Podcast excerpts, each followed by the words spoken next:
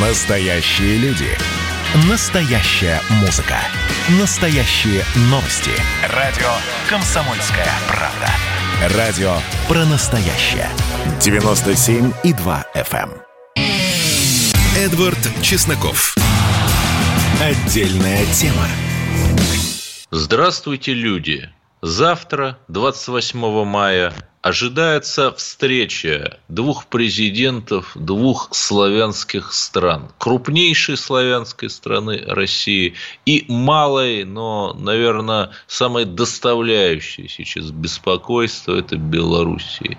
И, конечно, я верю, что у Кремля есть специальный план.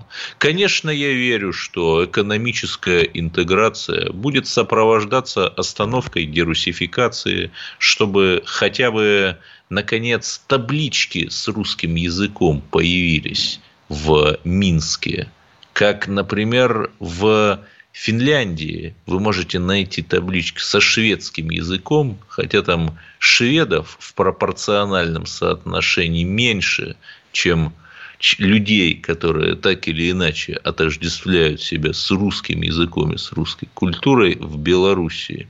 И самое главное, можно там говорить союзник это, не союзник, плохой Лукашенко, хороший. Я просто перечислю основные достижения в кавычках.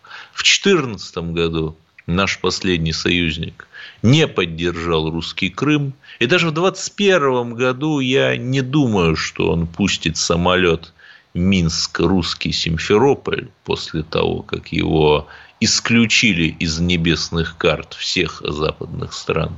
Далее, в 2015 году он со скандалом тоже отказался размещать даже не военную базу, а просто эскадрилью э, наших истребителей у себя на своих аэродромах. В последующие годы продолжалась дерусификация. Были, опять же, абсолютно по беспределу арестованы три сотрудника информагентства «Регнум». И мы, кстати, за них не заступились почти что. Просто за то, что они как раз и посмели написать об этой насильственной дерусификации в Синеокой. Затем был инцидент с вагнеровцами. Затем – были многократные обещания начать интеграцию под новый кредит, под отзыв посла Бабича, первого посла, который, в общем, поставил вопрос, а как же так? И все это, все это как-то рассеялось, как дым, как туман. Ну, не знаю. Единственное объяснение, что мы что-то такое знаем про Лукашенко, про его ближайшее будущее, чего даже он сам не знает. Ну, допустим. Ладно, оставим в конце концов наших минских друзей. Кстати, съезд партии большевиков РСДРП, первый съезд конце XIX века прошел именно в Минске. Тоже весьма показательно. И перейдем к теме дня. Давно у нас не было проекта схемы. Вот и давайте обсудим. Рэпер LJ в, ну, предположительно, в пьяном виде попался полиции несясь по Москве со скоростью почти 230 километров в час.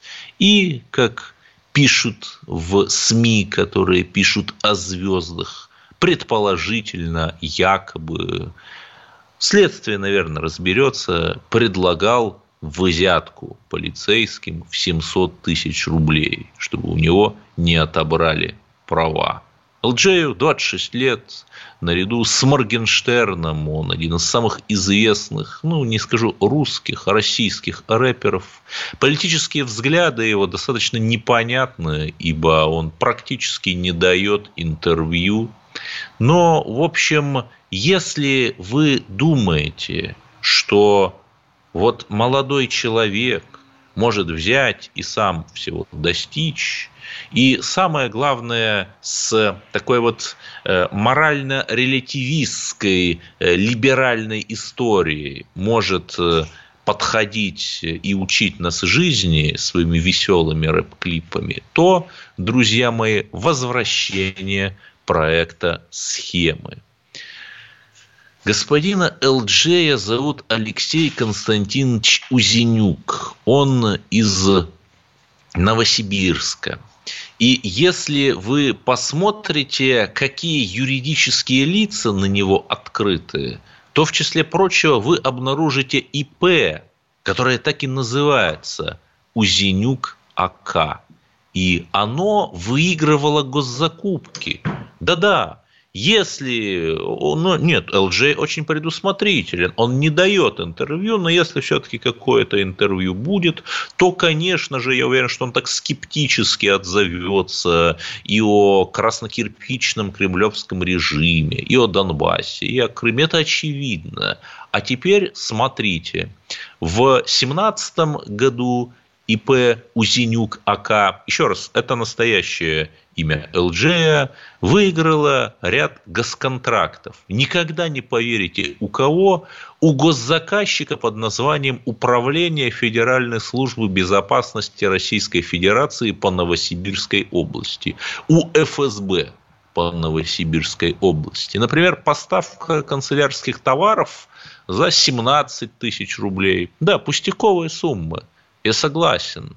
Но детали, друзья мои, в деталях прячется ведь известно что. Еще один блистательный тендер, который выиграла ИП Узенюк Алексей Константинович. Сейчас вы поймете, почему я постоянно это повторяю. Константинович, Константинович. От 2016 года поставка мебели тоже на 100 тысяч рублей, тоже Федеральное государственное казенное учреждение «Комбинат Восход», Управление Федерального агентства по государственным резервам по СФО. Госрезерв, как я понимаю, это вот э, то стратегически важное предприятие, где на случай войны на складах вот хранятся консервы. И в том тендере приняло участие два юридических лица. Первое – Узенюк Алексей Константинович, и второе – ООО «Бизнес Металл». В числе учредителей этого ООО некто Узенюк Константин. И я предполагаю, что речь идет об отце Алексея Константиновича Узенюка, ныне Элджея. То есть рэпер Элджей и его отец своими фирмами вышли на один и тот же тендер, и я опять же предполагаю, может быть, я не прав, и имитируя конкурсность, ибо госзакупки же должны быть конкурентными, героически сражались друг с другом. Ну, практически латиноамериканский сериал. Или, может быть, индийский, не знаю. Но самое главное, тот факт, что ИП у Зенюка, там далеко не один тендер был, их было несколько, не на очень большую сумму, но все же, занимался поставками занимался поставками контора из трех букв, я сомневаюсь, что вот кто угодно может прийти с улицы и обеспечить такие поставки. Это отчасти объясняет э, ту самоуверенность, с которой он, будучи остановленным полицией, предлагал полиции астрономическую взятку, прекрасно понимая, что ничего не будет. Ну, когда у тебя такие связи, то все это объяснимо. И самое это главное, 8 800 200 ровно 9702 – это наш вопрос вам на сегодня, на ближайший час. Как вы относитесь к такого рода золотой молодежи, которая, гоняя на своих дорогих машинах по Москве, полагает, что ей все можно, при этом Конечно же, это наша творческая золотая молодежь, она не страдает по русским людям в Крыму и Донбассе. Даже если она призывает освободить Софью Сапегу из КГБшных минских застенок, то она не призывает освободить ополченцев Донбасса, которых арестовывали в Казахстане или в той же Белоруссии. Вот Давайте об этом поговорим. А пока мы готовимся к этому, раз уж я упомянул про Беларусь, я скажу другое. Я скажу другое. Вот Беларусь мы узнали благодаря этому кейсу Протасевича, что, оказывается, там есть батальон целый, был в разгар войны в Донбассе, который назывался «Пагань». Пагань, как вы понимаете, это вот, если я ничего не путаю, герб, тот самый часть герба Великого княжества Литовского. В общем, что угодно, кроме России. И вот этот батальон Пагань в составе почти сотни человек принимал участие в сражениях в Донбассе с украинской стороны. И возникает вопрос, подождите, сейчас вот нами КГБ говорит белорусское, что очень плохо, что господин Протасевич там участвовал. И даже его какого-то сейчас соратника из того же батальона тоже взяли. Хорошо, двоих человек арестовали. Их арестовали потому, что они выступали против Лукашенко. Не потому, что они русских людей убивали. И я сомневаюсь, что им вменят эту статью наемничества. И возникает простой вопрос, а где же 900, остальные 98 человек из батальона Пагань, которые тоже на украинской стороне в Донбассе сражались? Вот Ответ этот провисает в воздухе, потому что он очевиден. Это Батькин резерв, молодые пионеры. 8 800 200 ровно 9702. Продолжим через пару минут. Эдвард Чесноков. Отдельная тема. А вот о чем люди хотят поговорить, пусть они вам расскажут, о чем они хотят поговорить. Здравствуйте, товарищи! Страна слушай.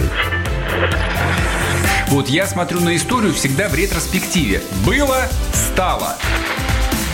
Существует человек, который поставил перед собой цель, да, и сделал то, что сегодня обсуждает весь мир. Комсомольская правда. Это радио. Эдвард Чесноков. Отдельная тема. Вопрос часа. Согласны ли вы с рэпером LGM, который так самоуверенно и нагло рассекает по Москве, подобно другой золотой молодежи, думая, что ей все позволено? И вот нам дозвонился, кстати, с радиослушателей из Краснодара, и сразу скажу, что да, баланс мнений – это основа основ журналистики, и мы перед эфиром попытались связаться с пресс-службой LG у 26-летнего дарования есть пресс-служба, но едва услышав радио «Комсомольская правда», они отказались с нами общаться. Ну, что ж, мы попытались. Здравствуйте, вы в эфире, Александр. Добрый вечер. Андрей, Пору. простите, Андрей из Краснодара. Андрей, да, добрый вечер. Пору опять вспомнить Виктора Олеговича, который великий русский писатель. У нас здесь Россия, и у нас всегда правда на стороне силы. То есть, если у него такая хорошая крыша чекисты, то значит ему все дозволено. Помните, как чекисты отмечали выпускной свой? Ну и вообще, то есть это у нас по-любому. Ой, там не чекисты были, там Следственный комитет э, тоже где-то в Сибири, там про воров в законе что-то. И того человека, э, СКшника, его уволили, кстати. Не, я имею в виду парад на Гелендвагенах, выпускники парад на Гелендвагенах. Оно ну, таки тоже не, это стало не, чудовищным скандалом. Это, я, правда, не ну, знаю, да, в чем там дело, но как минимум все получили взыскание. Да, не противозаконно, но это ярко. И люди демонстрируют свою власть, и действительно власть у них есть. Что здесь вообще это не подлежит никакому сомнению. У нас всегда так, у нас всегда правда на стороне силы. То есть, видимо, у него есть такое право у Джея и не сел. Ну, будем ждать, когда передознется или разобьется на машине на радость. Тоже у нас люди радуются таким вещам простым. Ну, вот, коль я, скоро я вы сказали про силу власти, я не могу не сказать о другом любопытном и примечательном случае. Депутаты Госдумы единогласно запретили адвокатам и юристам брать в тюрьму и СИЗО телефоны, диктофоны, фотоаппараты, одним словом, любую электронную технику на свидание со своими подзащитными. Они, законодатели наши, тем самым полагают, что Таким образом, они остановят работу от этих вот самых тюремных колл-центров на зонах. Хотя я сильно сомневаюсь, что это подленькие адвокаты приносят эти телефоны, видимо, в своих тайных карманах и в ботинках, которыми, значит, потом пользуются эти колл-центры. Нет. Но давайте попробуем разобраться в этой истории. Анна Ставицкая, адвокат у нас на линии. Здравствуйте. Здравствуйте. Как вы можете это прокомментировать? Мне сложно вообще, конечно, э, очень часто комментировать решения депутатов Государственной Думы. Я могу лишь только исходить из того, что они сами говорят в прессе. А, и вот э, человек, который, в принципе, так я понимаю, э, предложил внести поправки в этот закон, такой товарищ Выборнов, кажется, так его фамилия, он э, сказал о том, что такие поправки необходимы для того, чтобы потом заключенные не использовали эти телефоны в колл-центрах, а нечистоплотные адвокаты... Ну, в смысле, в тюремных колл-центрах запрещено? Да, в, тюрем, в тюремных э, колл-центрах, ну, имел, имеется в виду, а, видимо, используя эти телефоны, участвовать в, во всех вот этих схемах, а, когда людям звонят как будто бы из Сбербанка и так далее. Вот это, видимо, имел в виду вот этот вот депутат. И чтобы Хорошо, это да, адвокаты... это, это понятно. А да. к чему это приведет? Просто люди плохо понимают. А, ну, понимаете, во-первых, это полный бред, потому что обычно телефоны адвокаты не передают э, своим подзащитным, потому что это, в принципе, нереально. А, когда ты заходишь э, в колонию или в СИЗО, то адвокатов осматривают, и ты не можешь просто принести какие-то телефоны, а чтобы передать своему подзащитному. А нужна эта вся была техника исключительно для того, чтобы в том случае, если в отношении твоего подзащитного нарушаются права, например, применяются пытки, то возможно было это зафиксировать. И, и, конечно же, а, тем самым законом просто нарушаются права и адвокатов, и их подзащитных. Скажите, а была история с сенатором, бывшим сенатором Арашуковым, по-моему. Правда ли, что он говорил, что если бы он знал, что попадет в тюрьму, то многие такие законы, подобные этому, он бы не стал подписывать? Да, он э, мне об этом говорил. Это многие чиновники говорят адвокатам, когда попадают в тюрьму. И когда они сталкиваются с теми законами, которые потом сами, которые сами подписывали. А вот какие-то еще примеры подобных законов вы можете привести, помимо сегодняшнего телефонного? А, ну, к примеру, а, то, а, что можно проносить в СИЗО, ну, я имею в виду не проносить, а, а получать там, например, передачи. Очень многие удивляются, каким образом и почему принимается именно такой перечень продуктов и не принимается другой. А, а люди вот вообще тоже... не понимают, а какие перечни продуктов, то есть что можно, что нельзя? Ну, вы знаете, разные СИЗО, они по-разному почему-то трактуют а, все вот эти законодательные акты, и для каждого СИЗО разные перечни продуктов. Например, в Лефортово там а, не, не переда... невозможно передать какие-то одни продукты в там, бутылку другие, в матросскую тишину третьи. То есть каждый сезон угу. То есть и это, в общем, такое просто произвол, произвол вот этих вот э, чиновников на местах, да, которые трактуют закон, как им вздумается. Ну, получается, что да. Но в любом случае все то, что касается законодательства об ограничении права на защиту, это ни к чему хорошему не приводит, потому что а, все-таки адвокаты, они а, признаны для того, чтобы этот произвол останавливать. А когда у тебя нет прав, когда ты не можешь а, просто зафиксировать даже а, какое-то нарушение, то ты просто... Да, а вот вы скажите, пожалуйста, а в чем именно ухудшают возможности для адвокатского маневра этот запрет на пронос телефонов или планшетов на свидание в подзащитном? Потому что люди, ну, нужно объяснить людям. Ну, а, к примеру, я не знаю, может быть, немногие об этом знают, а может быть и знают, такая очень громкая история, а, которая, в принципе, скрыта была в том числе и адвокатом, это пытки в колонии Ярославской области. И, э, в принципе, в том случае, если адвокаты имеют право проносить телефоны и фиксировать все то, что происходит с их подзащитными, это облегчит их работу и доказывание того, что, собственно, с их подзащитными происходит. А если ты не можешь ни сфотографировать, ни записать историю своего подзащитного, не взять у него объяснение именно не написанное на бумаге, а записанное аудио, то это, безусловно, тормозит работу адвокатов.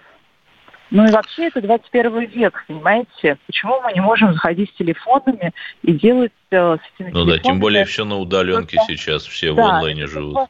Облегчает работу, в принципе. Ты можешь на телефон э, записать то, что тебе нужно, то, что тебе говорит подзащитный, а не писать это на бумаге.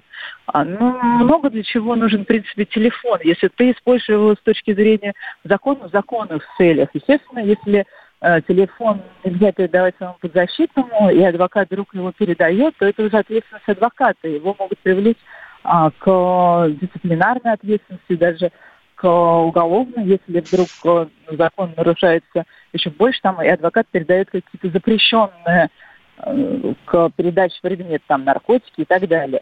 Но если адвокат это использует для своих рабочих целей, то почему нет? Зачем нужно обязательно все, все запрещать? Да, Благодарю вас. С нами была Анна Ставицкая, адвокат, с коей мы обсуждали очередную законодательную охотнорядскую новеллу запретить адвокатам и юристам брать телефоны, диктофоны, фотоаппараты, планшеты, любую электронную технику на свидание со своими подзащитными в тюрьмах. Вот не знаю – остается не то чтобы выразить надежду, скорее опасение о том, что некоторые из тех, э, которые вот э, ухудшают таким образом положение адвокатов, они, подобно сенатору Арашукову, также могут оказаться в местах не столь отдаленных. И более того, мы все помним, как э, в разгар Петербургского экономического форума два года назад был абсолютно по беспределу посажен э, мой коллега, журналист Иван Голунов, и только чудом, только потому, что там уж ну совсем э, были чудовищные фальсификации, его удалось, что называется, отбить. А экономический форум приближается, МЭФ, и я не исключаю, мне намекают на это мои источники, что люди, работающие на Запад, та самая шестая колонна, до сих пор не вычищенная из наших органов власти и силовых структур, те самые пресловутые следователи с чешским видом на жительство, если вы понимаете, о чем я, и кто-то еще, они могут снова организовать какую-то такую провокацию, чтобы подорвать международный имидж России именно в тот момент, когда все флаги в гости будут к нам. 8 800 200 ровно 9702. Я повторяю вопрос этого часа. Как вы относитесь вот к этой золотой молодежи, которая, подобно одному известному рэперу, да и не только им, позволяет себе нарушать скоростной режим и всячески демонстрировать свое пренебрежение нами, простыми людьми. Продолжим разговор через пару минут. Эдвард Чесноков. Отдельная тема. Радио «Комсомольская правда» – это настоящая музыка. Я хочу быть с тобой. Напои меня водой твоей любви.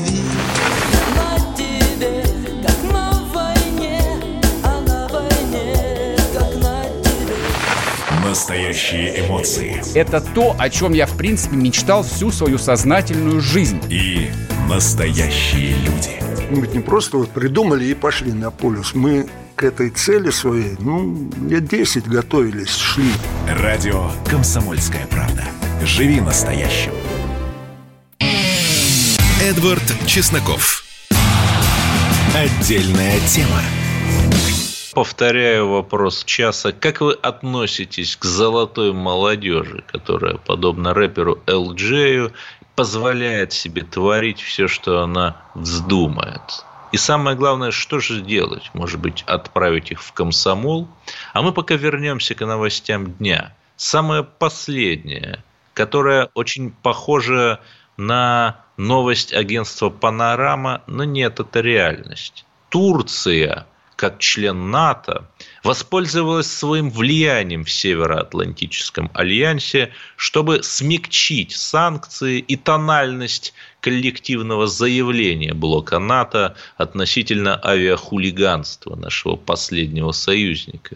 Когда, кстати, НАТО и Запад принимали какие-то жесткие заявления в адрес России, тех же Скрипалей, вспомните, Турция почему-то не употребляла своего влияния в блоке НАТО, хотя, может быть, мы об этом не знаем. И вот я искренне пытаюсь понять, а что? Почему так все защищают Белоруссию? Может быть, потому, что в подвале Дома-музея первого съезда РСДРП в Минске находится ковчег Завета, и благодаря этому Россия и Турция всякий раз защищают товарища Лукашенко от неминуемой, неминуемой, не знаю чего, чего-то плохого. У нас э, э, у нас есть сейчас звонок из Москвы. Здравствуйте, вы, вы в эфире. Добрый вечер. Я по поводу золотой молодежи. А Я не понимаю, почему так наезжают на золотую молодежь. Здесь есть золотые старики, золотые пенсионеры. Они также поступают. Почему это играет на молодежи? С Ну, другой стороны, не знаю, они вот гонки на улицах с вредом здоровью это по, воз- граждан это, по возрасту. Золотые старики катаются на яхтах, летят в самолетах, Но для общества в любом случае это не столь опасно, как вот эти вот гонки. Ну, согласитесь, ну, когда Эдвард Билл э, там в аварию попадает и так далее. аварию подать единицы. Поэтому из, из тысячи еди- ав- ав- аварий только попадет золотой молодежь. Но с другой стороны, они на это имеют право. Скажем, это в основном те люди, которые имеют свою поддержку в силовых структурах. А силовики это ну, то есть силовые структуры, они хозяева страны. Получают не только зарплату, еще дивиденды в виде по- дополнительных полномочий, дополнительных прав. Они имеют право есть как хозяева страны дивиденды на акции, на собственность страны. Ведь страну управляют именно силовые структуры, а не депутаты и миллиардеры. Тогда миллиардеры, миллиардеры с тех пор, пока им разрешают силовики. Да, я понял вашу позицию, спасибо, но мне кажется, что все-таки это либеральные псевдоэлиты, хозяева страны, потому что мы же помним, что, например, э, критик Антон Долин, кинокритик, э, который откровенно поддерживал Навального и всячески гнобил хорошие патриотические фильмы, очень долго работал на государственных телерадиовещательных компаниях до самого последнего времени. Ну, поговорим теперь о внутрироссийской повестке. В Казани не успели еще, не завяли цветы на могилах жертв стрельбы в гимназии, а духовное управление мусульман Татарстана задумалось о памяти, но совершенно другой. Они утвердили День памяти героев татарского народа, в том числе павших при взятии Казани Иваном Грозным, заявил муфтий Республики Татарстан Камиль Самигуллин. И, в общем, ничего, что в войске Ивана Грозного были и татары, и ничего, что в Москве с XIV века, а то и раньше существовала татарская слобода, и старейшая московская мечеть, она вот там находится в Замоскворечье, рядом с Большой Татарской улицей.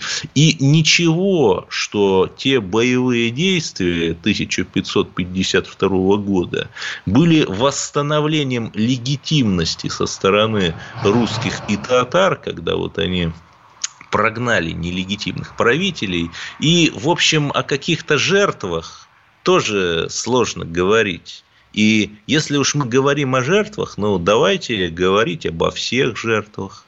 Например, когда славян угоняли в рабство. Ну, можно говорить об этом много. Давайте все-таки передадим слово эксперту. У нас на линии Алексей Малашенко, главный научный сотрудник Института мировой экономики и международных отношений РАН. Как вы прокомментируете вот подобное решение татарстанского духовенства? Да, вы знаете, я не вижу в этом ничего сверхъестественного и ничего опасного. Тут есть два момента. Момент конъюнктурный. Это первое. И я бы этот момент на две части поделил. Первое – это то, что сам Татарстан в Российской Федерации, он все-таки на особом положении. Ну, чуть-чуть на особом положении. Что я имею в виду? Там еще есть президент.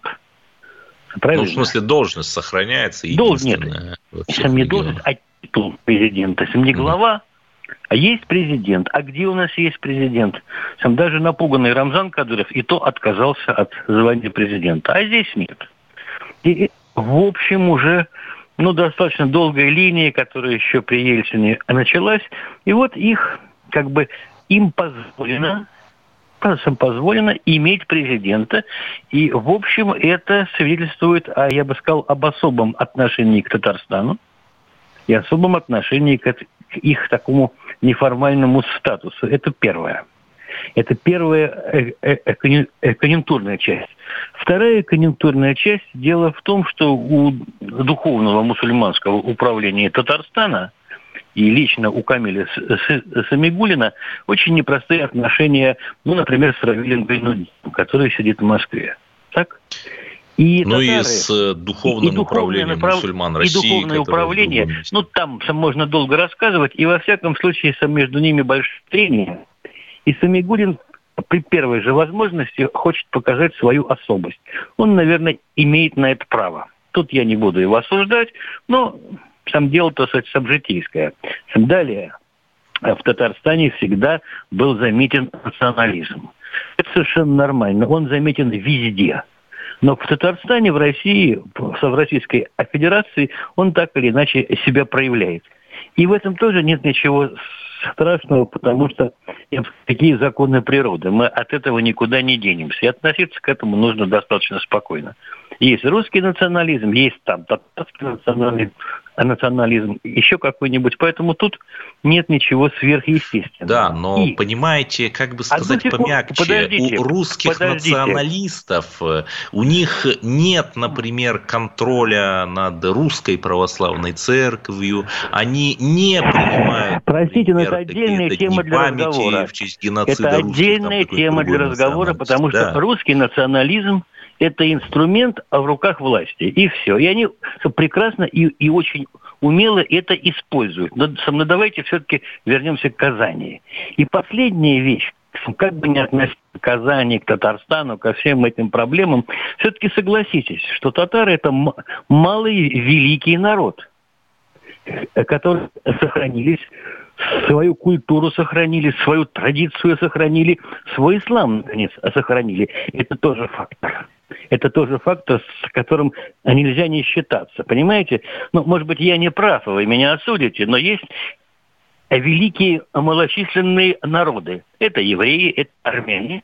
А почему бы в этой связи мы не упомянем татар? Поэтому Благодарю вас. Просто. Это оптимистическая нота. Алексей Малашенко, главный научный сотрудник Института мировой экономики и международных отношений. РАН комментировал нам решение э, татарских муфтиев объявить э, День памяти героев, День памяти павших при взятии Казани Иваном Грозным. Я, в общем, согласен, абсолютно никаких проблем. Ведь, собственно, и движение БЛМ, оно тоже начинает начиналось просто с хэштегов на Фейсбуке, просто свергали памятники тем, кому не нравились, а потом начали поджоги, отъем имущества, передел активов и так далее, и так далее. До какого-то момента оно тоже не представляло никакой угрозы. Ну, говорили там что-то о том, что вот угнетенные афроамериканцы и нужна социальная справедливость. Ну, Ладно, поговорим о чем-то хорошем наконец-то. Стивен Сигал решил вступить в партию. Вы спросите, в какую? Ну, конечно же, в справедливую Россию за правду. И вот разобраться с этим нам поможет Николай Новичков, э, зам председателя аппарата этой партии. Николай Новичков, вы с нами? Да, добрый день, добрый день. Я сразу скажу, у нас остается минута, но мы перейдем с вами на следующий блок. Скажите просто, зачем? Но что значит зачем? Э, Зачем Кому зачем? Партии Сигал вам? зачем? Или э, э, Стивену зачем? Кому зачем? Зачем России Стивен Сигал? Ну, Стивен Сигал серьезный человек, который решает серьезные вопросы, у которого громадный авторитет во всех частях мира. Такие люди, как минимум, России нужны. Вот. Я не хочу сказать, что у нас таких нет, но если э, человек, которого знают ну, практически все на Земле, э, поддерживают Россию, ну что в этом плохого? Да, мы продолжим говорить с Николаем Новичковым из партии «Справедливая Россия за правду» о том, зачем же они пригласили Стивена Сигала вступить в эту партию. Через несколько секунд оставайтесь на волнах радио «Комсомольская правда». Эдвард Чесноков. Отдельная тема. Он получает наказание за то, что плохо отбывал наказание, условно. Вот и все. Вот как-то здесь логики не вижу никакой. Даже я со своим гуманитарным образованием. Потому что она гуманитарий, что ты удивляешься. Окей, ну ладно. Продлевать Господи. будете? Хорош, молодец. Ассоциация, правда, специфическая возникает. А у меня этом. всегда не специфически. Да. Ежедневно Сергей Мардан и Мария Бачинина делают ваше утро незабываемым. Стартуем в 8 часов по московскому времени. Вот если есть там внутреннее желание сказать о том, что мы вас всех в бараний рог скрутим, скажите. Эдвард Чесноков. Отдельная тема. Мы продолжаем беседовать с Николаем Новичковым из партии «Справедливая Россия за правду» о том, зачем же в нее вступил Стивен Сигал. Я правильно понимаю, что он теперь пойдет как кандидат от Подмосковья или нет? Но э, на самом деле нет. И мы об этом, кстати, говорили уже э, и год назад, когда Стивен Сигал вступал в партию «За правду», вот, которая через какое-то время объединилась с партией «Справедливая Россия». У Стивена два паспорта, русский и американский. То есть он может быть гражданином России, он может быть, э, он резидент России, да, он может вступать в политические партии, участвовать в политической деятельности, деятельности, но он не может избираться в органы государственной власти. Мгм. Так может он вы с ним поговорите, вот по последним данным, за 2020 год количество людей, которые официально вышли из американского гражданства, возросло в три раза. Да, немного, их всего 6 тысяч человек, но рост в три раза по сравнению с позапрошлым годом. Может и господин Сигал от американского гражданства откажется? Я передам ему ваше пожелание. Передать, передать. И самое главное, понимаете, вот э, это немного несправедливо. Я сильно сомневаюсь, что Сигал прожил там в России положенные пять лет или инвестировал в Россию. И когда миллионы русских людей не могут получить гражданство, а там Сигал, Депардье и другие его получают, это ужасно лицемерно, вам не кажется? Ну, знаете, э, российское гражданство можно в упрощенном режиме сейчас получить довольно легко. И я бы вот с вами тут на этот счет поспорил, что вот миллионы там стоят в очередь. Да, много желающих. Да, Боржон Джалилов, если вы помните, кто это, он очень легко получил с вами. Тут я не спорю, а русским людям почему-то сложно. Ну, знаете, на Донбассе уже п- принято больше полумиллиона человек, и как бы этот процесс будет продолжаться дальше. Ну, за 7 лет из примерно трех миллионов остающегося населения полмиллиона, это все-таки мало. Ну, это только, э, смотрите, э, активный процесс начался несколько месяцев, поэтому я тут смотрю в этом смысле уверенно за завтрашний день. Вот. И, Ну, э, вашими раз- раз устами, повторяю. Да, да. да, да, На самом деле тут э, я полон оптимизма. Э, Действительно, в упрощенном режиме сейчас легко получить российский паспорт. Начинаем, получаем. Ну, Вот, у меня будем масса коллег, надеяться. вот, и друзей, которые так Спасибо. сделали. Да.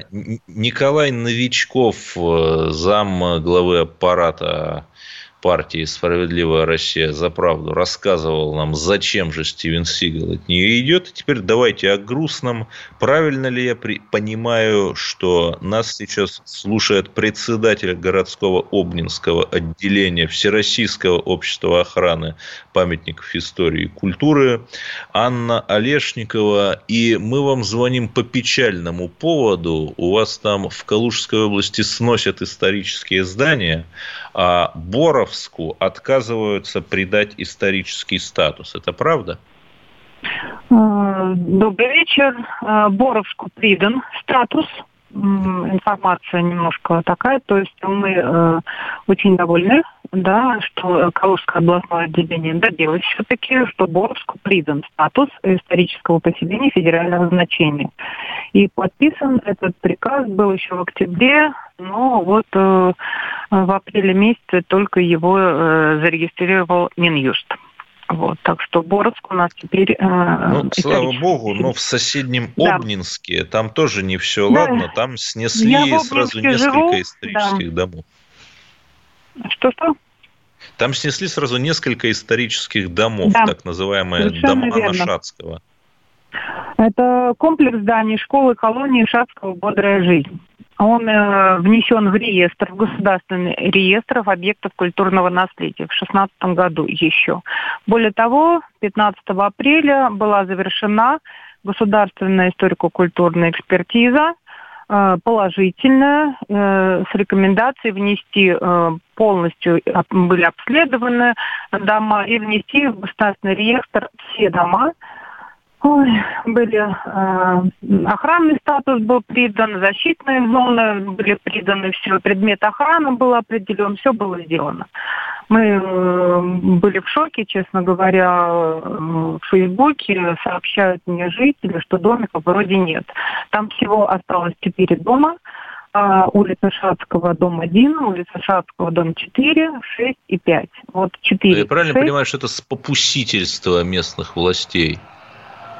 А, Дело в том, что эти дома в 2012 году были э, проданы э, частному инвестору, который владеет клиникой Стомали в городе Обнинске, госпожи Марулиной. И с 2012 года эти дома никак не восстанавливались.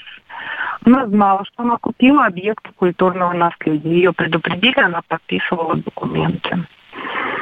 В результате один дом, э, по-моему, сейчас скажу, или в семнадцатом году, э, ну, одну треть сгорело, и вот он до 19 до 21 года он стоял в полуразрушенном состоянии.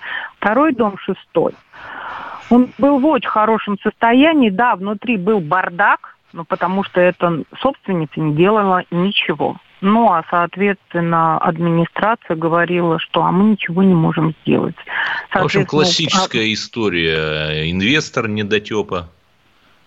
Ну, не сказать, что он недотепа. Две И, снесли, клиники и снес, значит, инвестор эти дома, которые должен был восстановить. Да.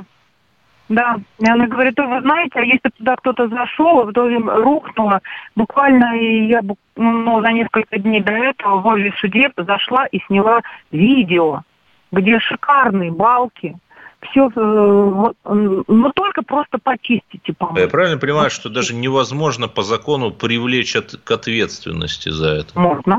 Почему? Но- Статья нет, можно, я 243. имею в виду, но там какой-то ничтожный будет штраф там до 3 миллионов рублей.